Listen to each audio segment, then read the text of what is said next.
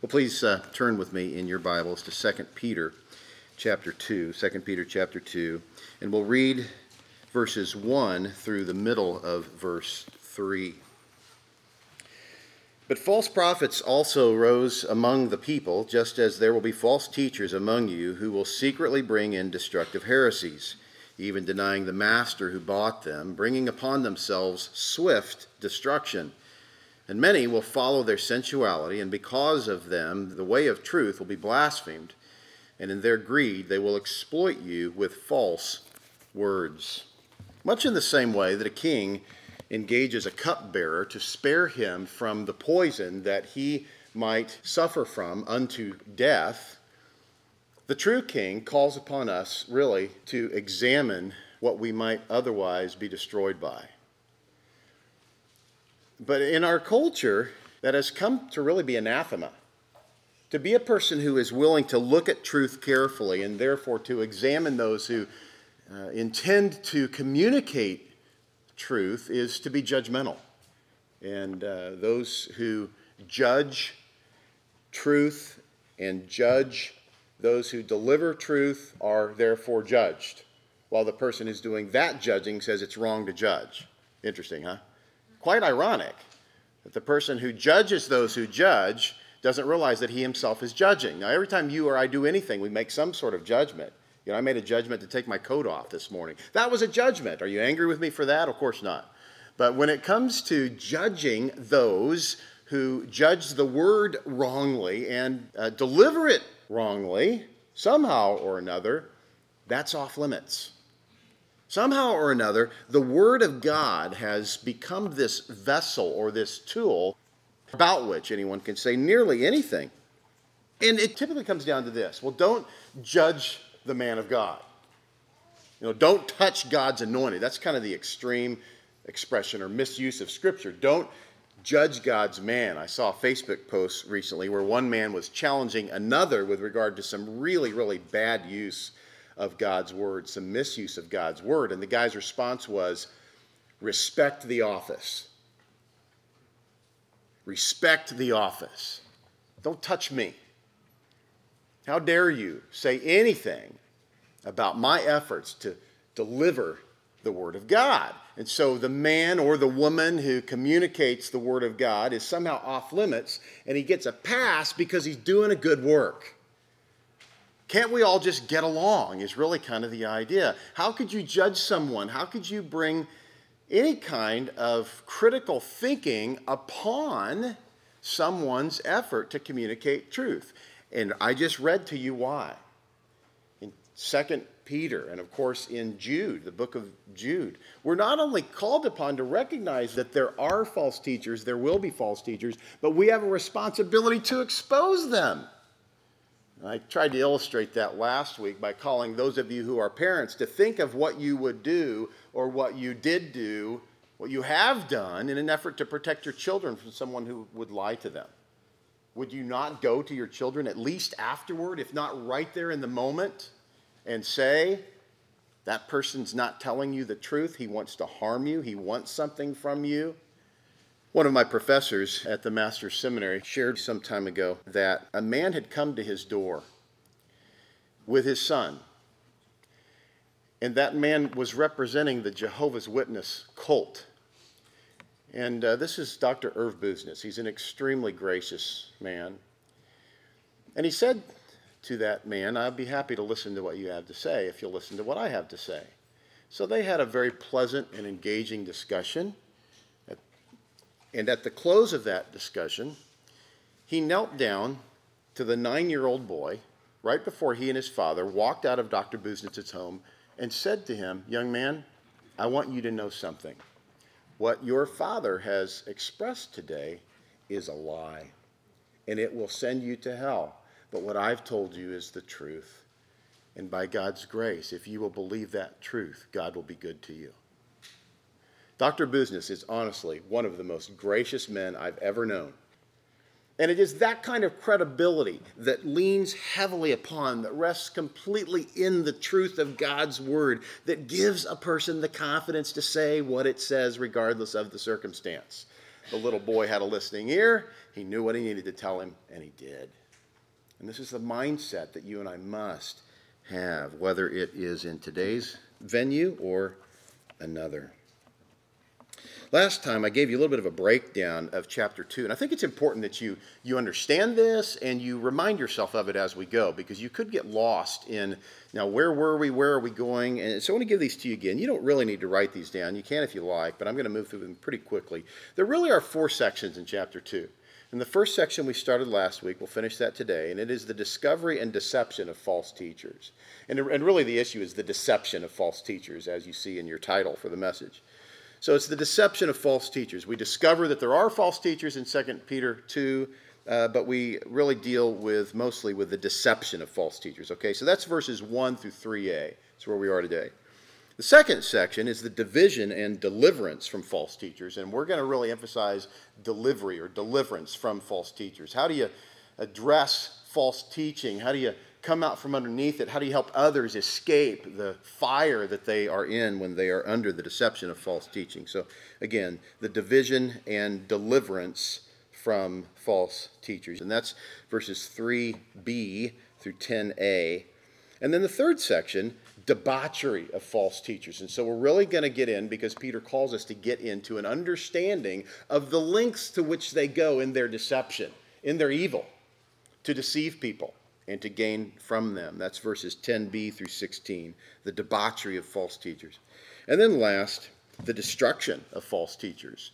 And that's verses 17 through 22, the destruction of false teachers. And so that not only includes the, the destruction that the false teachers will one day experience themselves, that they will be destroyed, but it, it also addresses the destruction that false teachers intend to bring upon others. So that's where we'll go in this chapter because that's where Peter has taken us. So back to uh, two weeks ago, points one and two. We'll try to go through these quickly. Quick review. Number one, point one for this two part message is false teachers will enter the church. False teachers will enter the church. Peter, as you know, says, But false prophets also arose among the people, just as there will be false teachers among you. So it's not a matter of it being a possibility that false teachers are going to slip into the church. They definitely will. And you, you recall from Acts 20, verses 29 to 30, where Paul warned Timothy and the other elders in the church at Ephesus that they would sneak in. You remember this?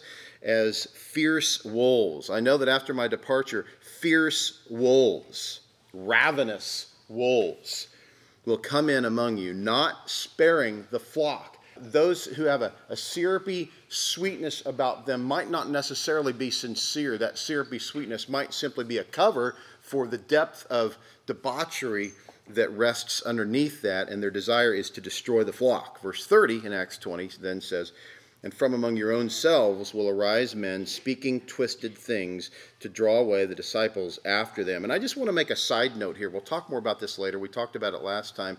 But one of the telltale signs of a man or a woman who is committed to false doctrine is that he will not acknowledge that he's been wrong. He refuses to even hear someone's concern about his teaching or what he has communicated. It's a telltale sign. We talked about that. So, now, what was a false prophet to which Peter refers when he says they also arose among the people? There's a difference between a false prophet and a false teacher, but not much. For our purposes, we're really looking at the reality that a false teacher communicates falsehood. He teaches falsehood. In the day to which Peter was referring regarding false prophets, it's really the Old Testament era, where the, the prophet was, according to Deuteronomy 18, considered a false prophet if he was wrong 12 times, right? Eight times, right? Six times, right? Once. If he was wrong in his prophetic teaching one time, he was considered a false prophet and he got a slap on the wrist, right? No, he was executed. And God is no less serious today than he was then about false teaching. We are in a different economy of punishment or discipline in the New Testament era, but still, God is every bit as serious about the dissemination or the preaching, the proclamation of His Word. So, again, false teachers will enter the church just as false prophets entered the assembly in the Old Testament era. But in this text, still under point one, still under our review, just as there will be false teachers among you, really is the issue. There will be false teachers. Point number two, again in review false teachers will smuggle in doctrine that destroys. They will smuggle in doctrine that destroys. They'll secretly bring it in. Peter here is addressing doctrine that kills souls eternally. They sneak it in in the same way a drug mule smuggles in drugs, hidden among the good, solid possessions of what appears to be a responsible, upstanding member of the community. He hides it well, and he doesn't bring it out of hiding until he's given clearance. And he's convinced the coast is clear. Satan masquerades as an angel of light. He shows himself to be on board to the degree that he really is on board. And then when the timing is right, and he feels like he has enough of a following, enough of a, enough of a gathering, he ushers in false doctrine, and it typically has a devastating effect. And what is that devastating effect? Well, specifically, they deny the master who bought them. They deny the master who bought them. We worked through this lengthily. I won't go through the whole thing, but the point here is that this is a wholehearted expression of an unwillingness to obey the authoritarian master, Jesus Christ, the one who holds all authority. Despotein is the Greek term, it's the term from which we get our term despot. He is sovereign, he is owner, he is ruler. Jesus is master. Now, is Peter saying here that false teachers are actually bought? No, he's speaking tongue in cheek. He's saying very clearly that they are not believers. So the question then is are they redeemed? If they're redeemed, where do they spend eternity? If they're redeemed, if they're purchased, if they're bought, they spend eternity in heaven. That's what it means to be purchased. They, because they are false teachers who have denied the truth, will spend eternity suffering the consequences of their faithlessness. And I said this last time, I want to say it again. It's every bit as logical that Christ purchased one who has denied the Savior and is a false teacher as it is that he purchased those who are in hell today for rejecting Christ. Did Christ pay the punishment for them, or do they pay their punishment? I want to read to you quickly from David Clotfelter, and I hope this will help you understand this. This is from his book entitled Sinners in the Hands of a Good God. It is Arminianism that presents logical impossibilities. Arminianism tells us that Jesus died for multitudes that will never be saved, including millions who never so much as heard of him. It tells us that in the case of those who are lost, the death of Jesus, represented in Scripture as an act whereby he took upon himself the punishment that should have been ours, Isaiah 53 5, was ineffective.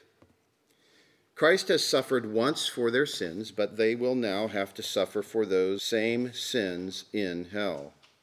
The Arminian atonement has the initial appearance of being very generous, but the more closely we look at it, the less we are impressed. Does it guarantee the salvation of any person? No. Does it guarantee that those for whom Christ died will have the opportunity to hear of him and respond to him? No. Does it in any way remove or even lessen the sufferings of the lost? No. In reality, the Arminian atonement does not atone. It merely clears the way for God to accept those who are able to lift themselves up by their own bootstraps so, again, as we've said a number of times, if Jesus paid the penalty, then you don't pay the penalty.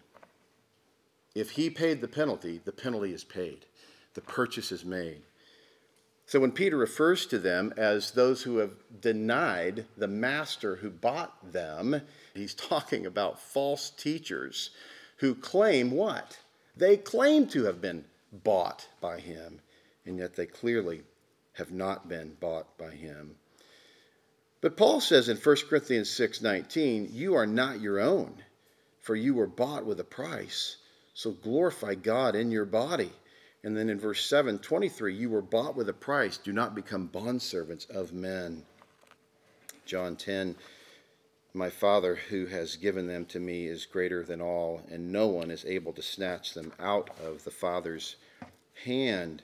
And many people at this point will scream John 3:16, and we say that's our verse too.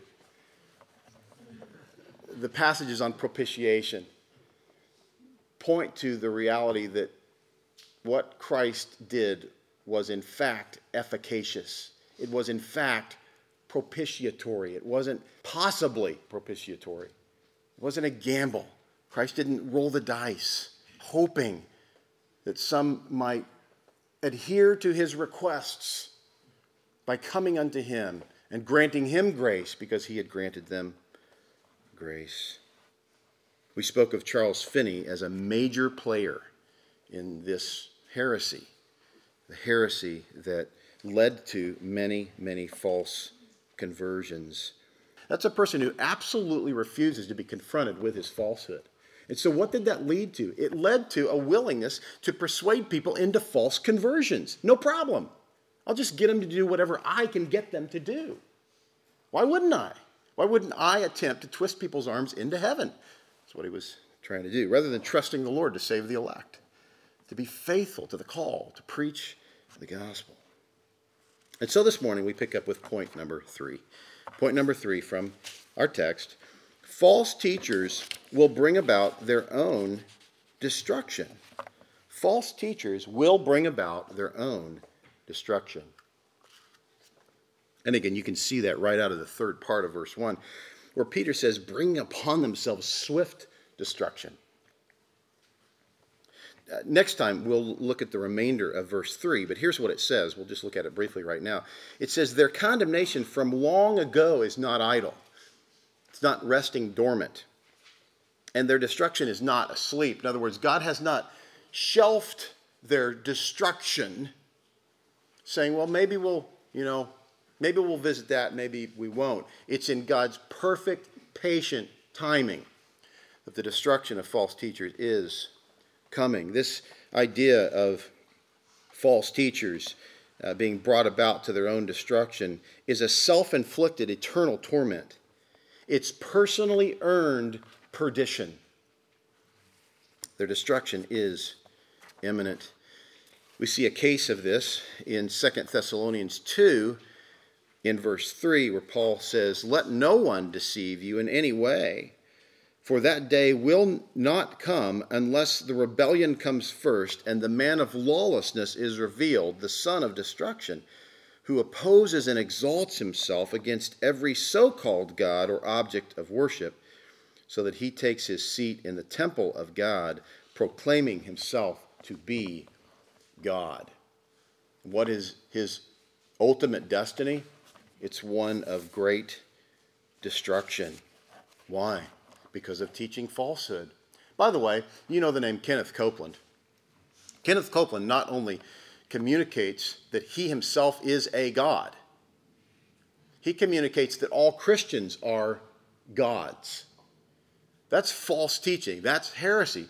Kenneth Copeland is among the wealthiest of the false teachers in the world and one of the most convincing. Why? Because a large percentage of what he says is true. He's an arrogant, arrogant man who refuses to be challenged on his false teaching. And friends, his destruction is imminent. In Matthew 7, verse 13, Jesus says, Enter by the narrow gate, right? Enter by the narrow gate, for the gate is wide and the way is easy that leads to what? To destruction. The Arminian way is wide, it's easy. It's a simple pathway into easy believism. Just bring yourself to whatever God you choose to bring yourself to. Now, in defense of Arminianism, you might not have thought you would ever hear me use that phrase, but in defense of Arminianism, there are Arminians who love Christ. There are people committed to Arminian theology who love the Lord. And so the result is that at some point they've got to grapple with the reality that Arminianism is a wide path unto destruction that doesn't jive with the God of the Bible. And frequently, what this leads to is a more honest understanding of the character of God. That God does not just leave people unto themselves, He does not just leave the elect to figure it out on their own. God saves the elect. He then gets all the glory. The person passionately committed to Arminian theology has to be hard hearted if he refuses to acknowledge that the God that he thought he brought himself to is not the God of the Bible. Why? Quite plainly, in the words of Jesus Christ, you did not choose me. I chose you. He then gets all the glory. So, our responsibility then must be to acknowledge that false teachers will bring, bring about their own destruction. But, friends, listen to me. Listen to me. In the pathway of life, in the pathway of Christian life, there is a parting of ways by those who are false teachers and those who have simply been misled. You cannot hang on to an Arminian God if you are faithful to the Scripture. You can't cling to a God who left it up to you because you were totally depraved, and God is totally sovereign. As we look at Jesus' words here in Matthew 7, verse 13, let's not forget what else he says. In verse 14, for the gate is narrow and the way is hard that leads to life, and those who find it are few. And it shouldn't surprise us, I don't think it does surprise us, that many people in religious circles by the way, they hate the word religion, although James says that true religion is to visit uh, widows and orphans. Those in religious circles who amass mounds and mounds and mounds of people by creating a scenario that's just very, very enjoyable, no matter where your heart is, come as you are. You've heard that phrase, come as you are. And then there's no call to personal holiness for which the elect are predestined. There's no call to that. Why? Because it doesn't work in a man centered system. It doesn't work. It doesn't work. I saw a survey online a couple of days ago that said if church discipline were exercised on everyone engaging in flagrant sin, how many people would be left in your church? Now, we wouldn't have a problem with that in our church. But in many churches, it's not addressed. You've been there. You've seen those situations where flagrant sin is known by many people in the congregation, and people are frustrated because they're thinking, are we called to what the Bible talks about or not? Someone recently told me that in a very, very large system of churches, it was said one of the greatest mistakes they ever made was encouraging the people to read their Bibles. Because what inevitably happened was that they began to see something very different from what they were hearing from the pulpit. And so you have Calvinist theology being literally born out of this very Arminian system because men are being faithful to the scripture. They're teaching what it actually says, and they've got targets on their backs. Pretty soon they've found themselves out of a job. Well, the reality that false teachers will come under self inflicted destruction is not something over which to rejoice. Let's not ever let ourselves slip into this mindset that isn't it great that they'll get what they deserve. And the truth is, Arminianism can lead to that because Arminianism says you're responsible and you can do it. Calvinism says you're responsible and you can't do it. So you trust the Lord who accomplished it. This is not something over which to rejoice. It is a serious expression of the condition of the deceived, false teacher. And you and I should weep. You and I should never allow ourselves to slip into an arrogance that says, Well, I chose Jesus. My life is right and theirs isn't. They're going to get what's coming to them. We should never, ever think that way. The harder things get for us culturally, and they will, the more difficult life becomes, the greater the persecution, the more inclined we might be to think, well, one day theirs is coming. Nothing wrong with leaning on and calling for justice. I'm all for calling for justice by our government. We should do that. It's the government's job, and that glorifies God when the government acts as a minister of God, which it is, Romans 13. But at the same time, you and I must be willing to say, in light of what I understand about total depravity, that could have been me holding that weapon and executing innocent people. It is but God's restraint. The total depravity into which you are born and I am born is utterly twisted by Arminian theology and leads to a willingness to say that I am not as depraved as someone else, and you and I must say, yes, we were. We are born into the same depravity, and yet it's manifested more fully. The more we become desensitized to sin, the more we engage in that sin willfully. But the depravity into which we are born yet gives us a richer understanding of the kind, gracious restraint of the hand of God. When we look in the mirror and we say, okay, I haven't committed these sins or these or these, but when we stand on the street corner and say, oh Lord, thank you that I'm not like him, we show ourselves to be what? Pharisees. We're hypocrites. God, thank you that I'm not like that guy because I tithe. I pray multiple times a day. How can we be effectively involved in evangelism and the salvation of the false teacher? We'd like that, wouldn't we? If we ourselves are not willing to purify ourselves even as Jesus Christ is pure, which is the call upon our lives. We can't leave this out. In 2 Peter 2, verse 20, Peter says, For if after they have escaped the defilements of the world through the knowledge of our Lord and Savior Jesus Christ, they are again entangled in them and overcome, the last state has become worse for them than the first. This is the matter of a greater accountability for having heard and having seemed to embrace truth and ultimately rejecting it for the sake of falsehood that's more enticing. Let me ask you, what's more enticing, Calvinism or Arminianism? Calvinism is not enticing, it's repulsive to the flesh. It offends man at every level. What do you mean I'm totally depraved? What do you mean God is totally sovereign? What are we? Robots? Many times you heard that phrase? That phrase denies the reality that Calvinistic theology, Reformed theology, passionately embraces the commands of the Bible that call man to responsibility to obey God. Please understand this. This is not how it works. It's not as if Arminianism is committed to the commands of the Bible and Calvinism is somehow committed to the character of God. Calvinism is passionately devoted to both.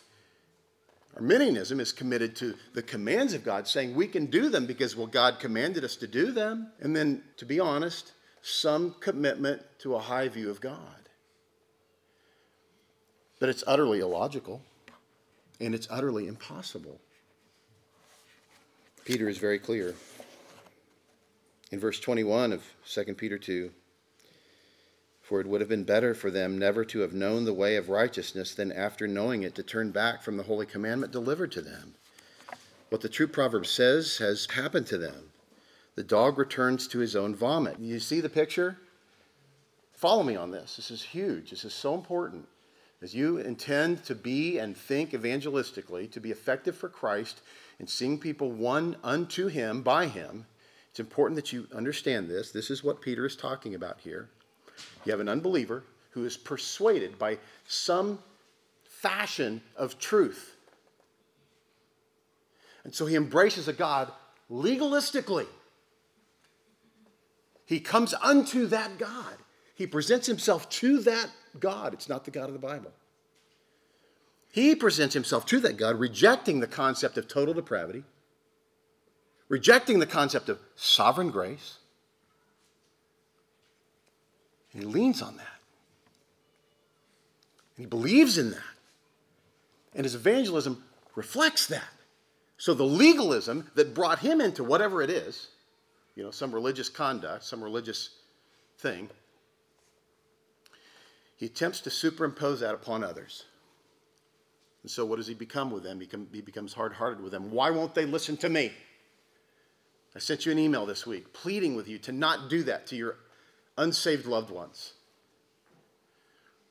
but to pray for them, to love them, to minister to them, to think biblically, to be prepared with the hope that is in you, knowing that it is God that uses truth, not so much as He uses you.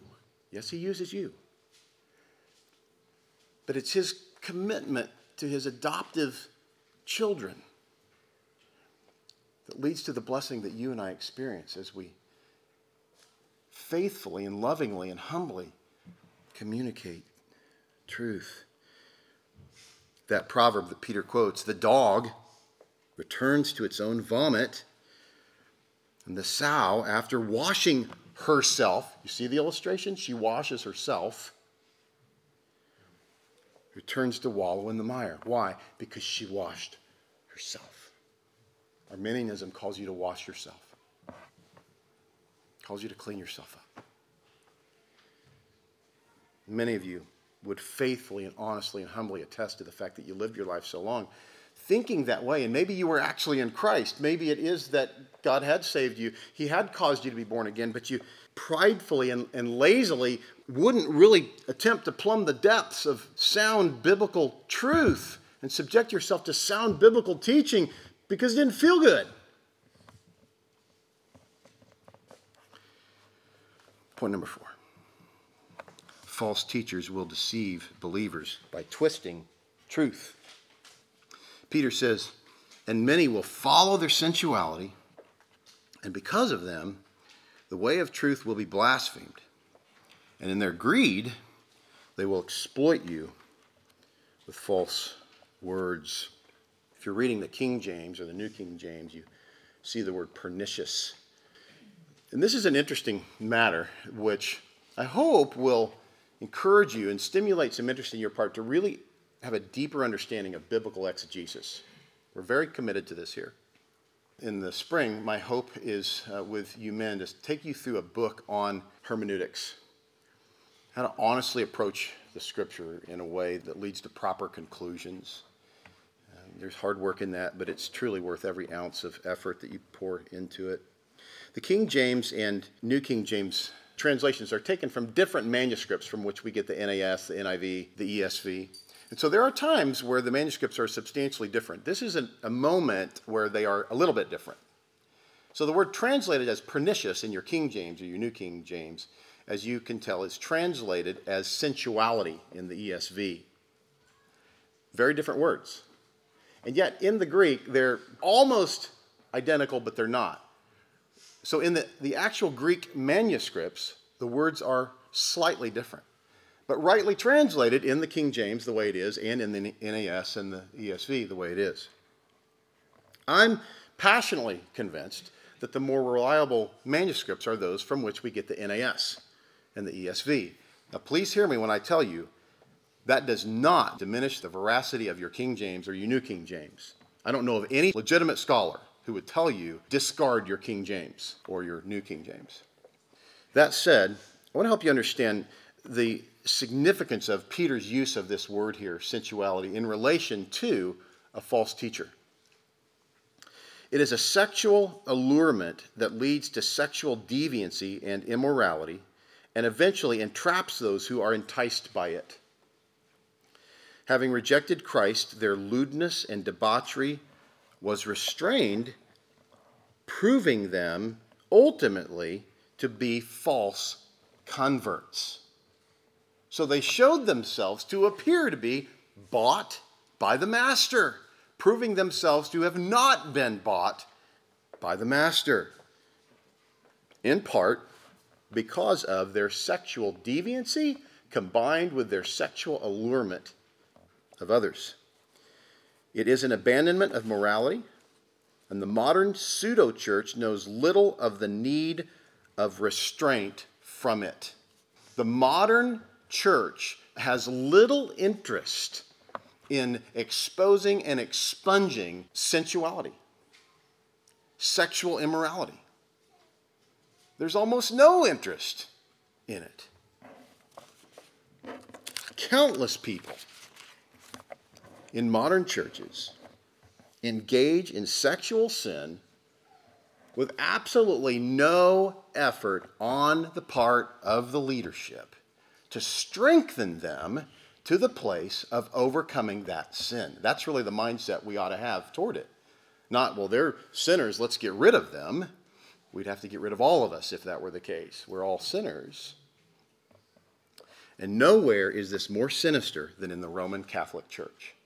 It is very sinister in multiple venues, but it is nowhere more sinister than in the Roman Catholic Church today.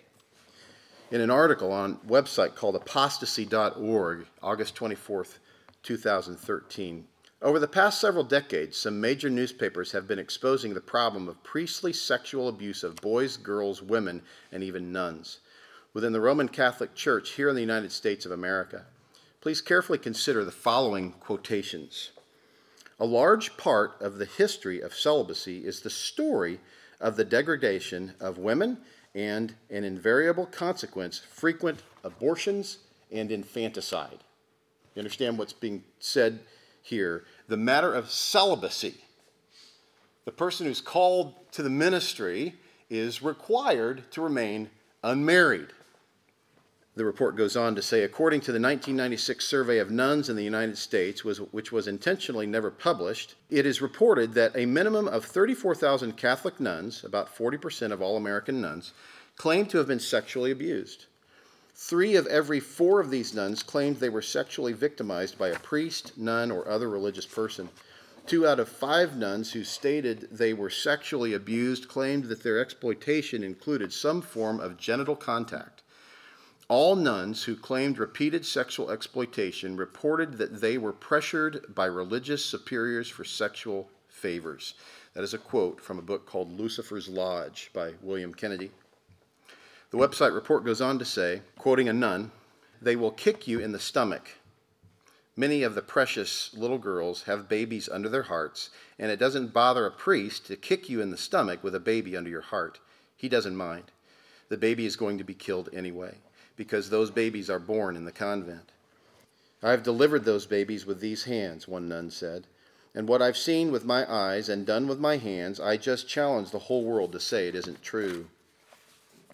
The policy of silence and cover up concerning sexual abuse within the Roman Catholic Church promoted by the Vatican is mind boggling. The vast amount of data which the Vatican collected concerning the sexual activity of the Roman Catholic clergy makes it clear that the Pope and the Curia were well aware of how widespread and common the sexual abuse problem was in the Roman Catholic Church when it was initially exposed. It did nothing to redress the situation but continued with a policy of cover up and silence. It seems that the only reason the Vatican ordered these secret sex studies was to get a global picture of where they stood and to develop informed strategies for hiding the problem in the future.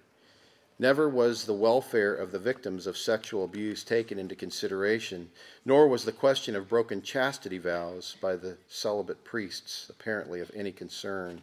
Again, taken from Lucifer's Lodge Satanic Ritual Abuse in the Catholic Church.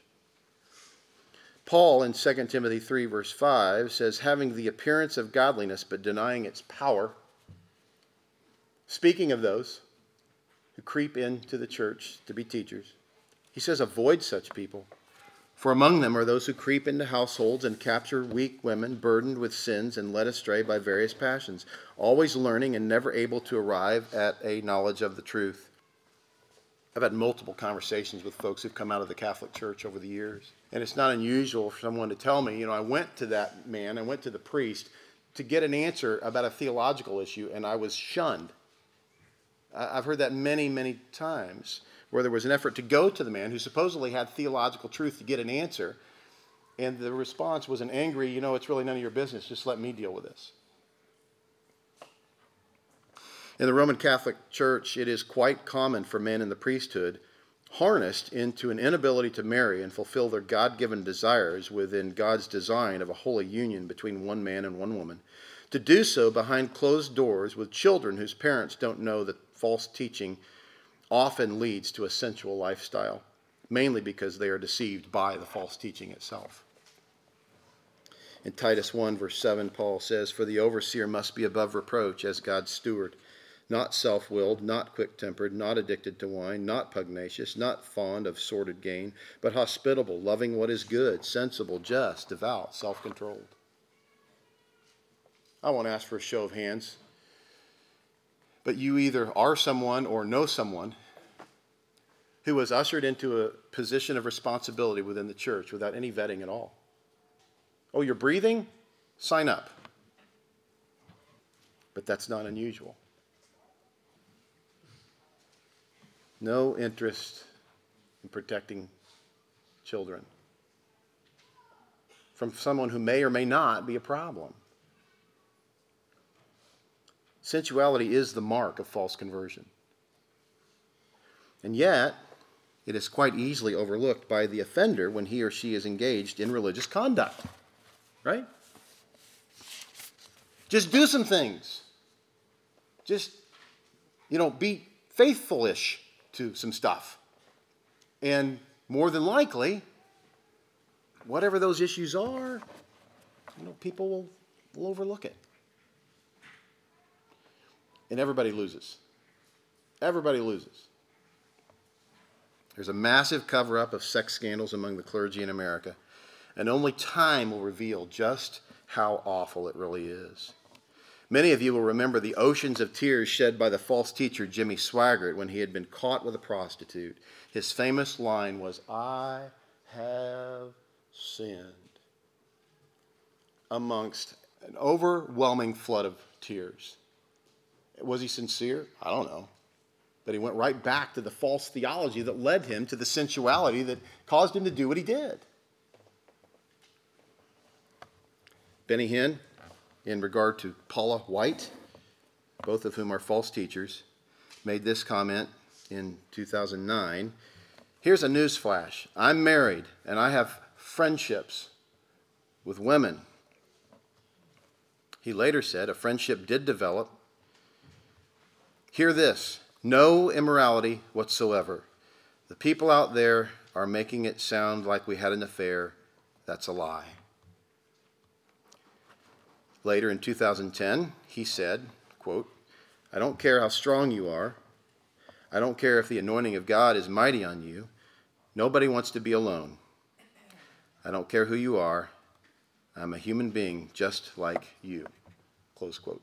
This was in his response to the adultery that he committed with the false teacher Paula White. Sky's the limit. There's no ceiling on what a false teacher can commit himself to do. Years ago, when Bill Clinton was being exposed, John MacArthur said these words A man who will lie is a man who will do anything. Massive wisdom concentrated in a very few short words. A man who will lie is a man who will do anything. And the cogs start turning when people hear statements like that. Well, okay, I know I've lied, but I'm not one of those people who will do anything. How do you know? If you will do what you are currently doing and you are willing to lie about it, how do you know that you are not ultimately going to be willing to do more as the desensitization process unfolds more fully? Pastor Tullian Tchividjian is a classic example. So we've addressed the Roman Catholic organization. We've to some degree addressed the charismatic sliver of the world, and I wouldn't call it Christianity. Tullian Tchividjian is a Reformed theologian.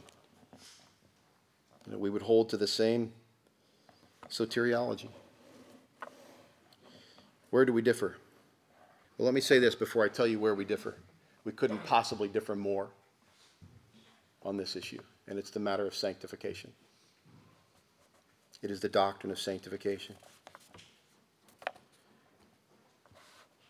In July of this year, he reported publicly Last week, I was approached by our church leaders, and they asked me about my own affair.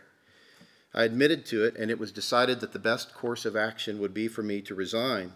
Both my wife and I are heartbroken over our actions, and we ask you to pray for us and our family that God would give us the grace we need to weather this heart wrenching storm. The backstory is Tullian Tchividjian teaches antinomianism. He teaches the idea that sanctification comes exclusively from looking at the person of Jesus.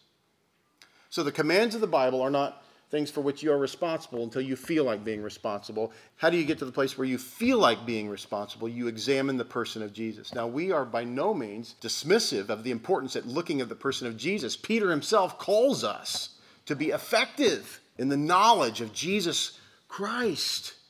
To be effective in the knowledge of Jesus Christ is to know that we are called to holiness. And so the commands of the Bible are ours regardless of whether or not we feel like making them ours. And so the debate is well, so do you obey in the flesh? That really misses the point. You obey. You obey because the master has called you to obey. And part of that obedience is confessing a sinful heart that doesn't want to obey. But the person who says, Well, I'll obey when I feel like it, shows himself committed to antinomianism, really. You've heard of Keswick theology. We've talked about it a number of times. Keswick theology says, let go and let God. So you're off the hook until God gives you that unction, that fervor for doing what you're supposed to do. Six weeks after making this public statement, Tullian Tchividjian filed for divorce with his wife. A little more backstory. His wife committed adultery first. And I don't know the details, and I don't need to know the details behind what led up to that in terms of the interpersonal interaction between them. But his theology of sanctification says, I'm a wretched sinner. That's all I am. I'm just a faithless, wretched, depraved sinner. And that's the end of it. What does that allow for? Everything. There's no limit.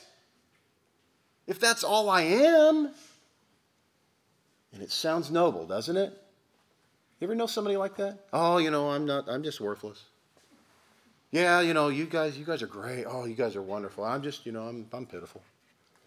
Really? Is that what you really mean? Or do you, are you looking for somebody to say, no, you're not pitiful, you're, you're wonderful? And on the other hand, it might well be a personal self invitation to sin. I had a friend tell me years ago, you know, I'm just a sexual person. I said, You mean you're a member of the human race? Is that what you meant to say?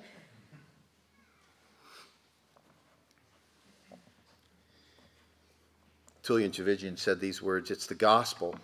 It's the gospel. Sounds good, doesn't it? It's the gospel. What Jesus has done that alone can give God honoring animation to our obedience.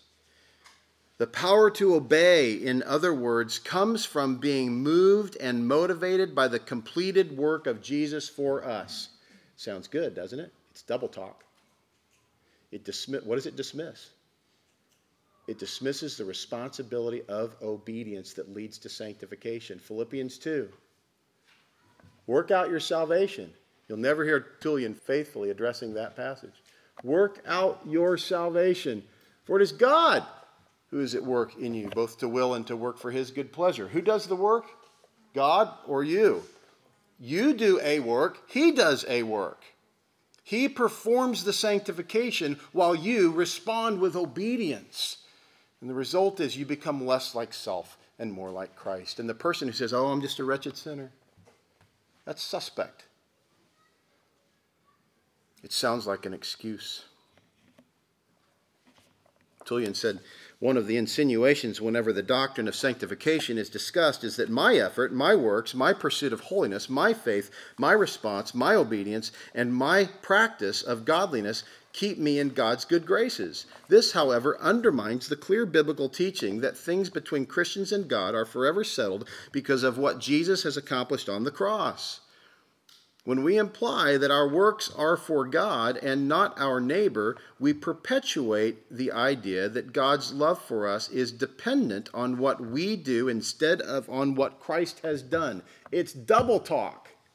It says, I don't do anything. God did it all. Listen, when Jesus said it is finished, he was not talking about your sanctification. Otherwise, he would have taken you directly to heaven.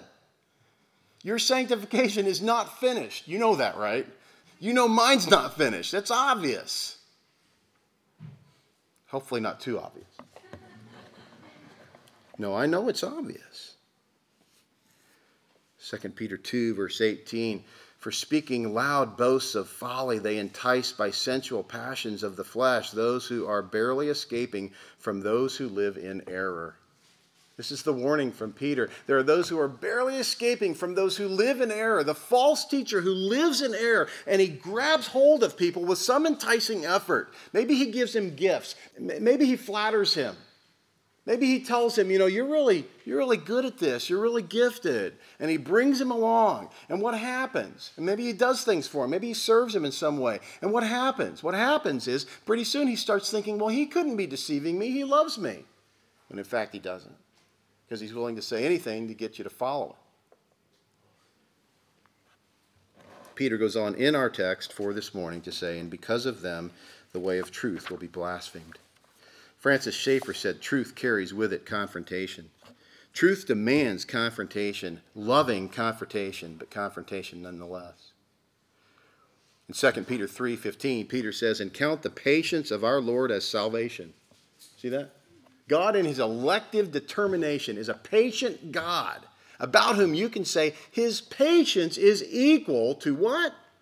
To our salvation. You can count his patience as salvation. He will, because he is patient, save the elect. Just as our beloved brother Paul also wrote to you according to the wisdom given him, as he does in all his letters when he speaks in them of these matters. Listen carefully to what Paul says. Peter is quoting Paul here, or he's addressing Paul's teaching. There are some things in them, Paul's teaching, that are hard to understand, which the ignorant and unstable twist to their own destruction, as they do the other scriptures. It should not surprise us that there are false teachers who twist the truth and in so doing persuade others to believe that which is not true. John 17, verse 14. Jesus says, I've given them your word, and the world has hated them because they are not of the world, just as I am not of the world. I do not ask you to take them out of the world, but that you keep them from the evil one. They are not of the world, just as I am not of the world. And then he says this sanctify them. Think of it. The doctrine or the matter or the topic of sanctification is such a key issue in the Christian life, more than just bringing us to the place where we are becoming less like self and more like Christ. That's not the only issue where sanctification is important.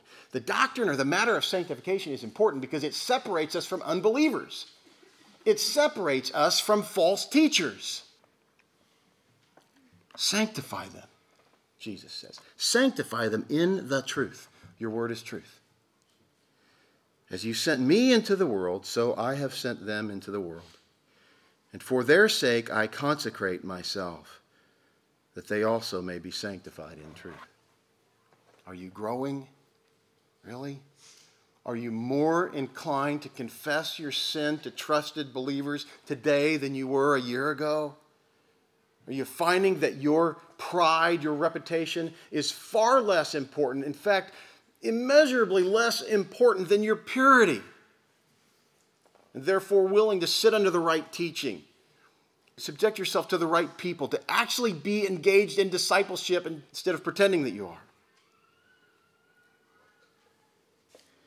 Peter goes on to say, and in their greed, they will exploit you with false words.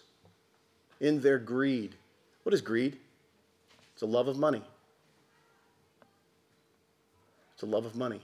I am certain you know someone who portrays himself as a pastor, spiritual leader, who loves money.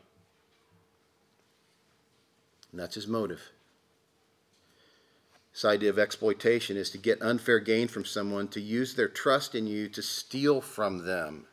Why? Because of greed. Paul says in 2 Timothy 3, verse 1 Understand this, that in the last days there will come times of difficulty, for people will be lovers of self, lovers of money.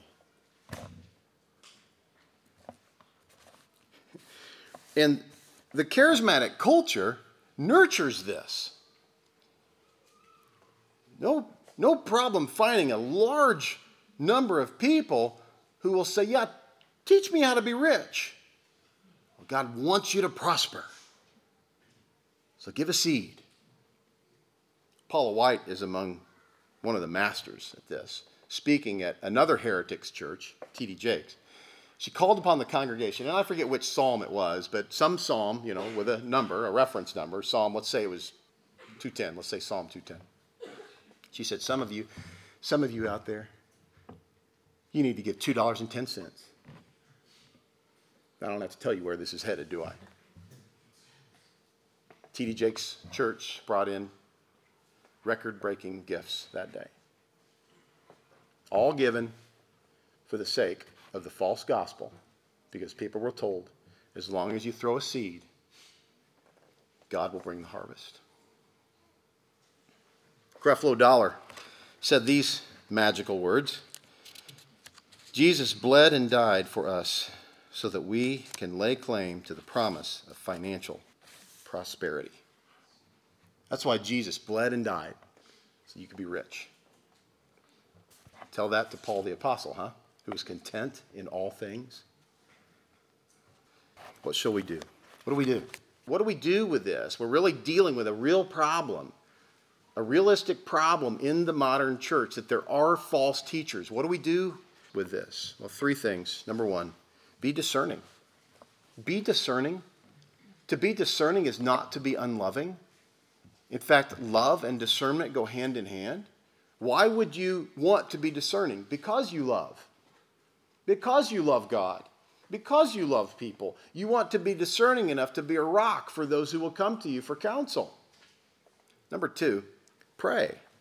And I mean, really pray. Let it be a matter of passion for you that you would pray that false teachers would be exposed. You know people who are sitting under false teachers this morning, and it's leading them into sensuality.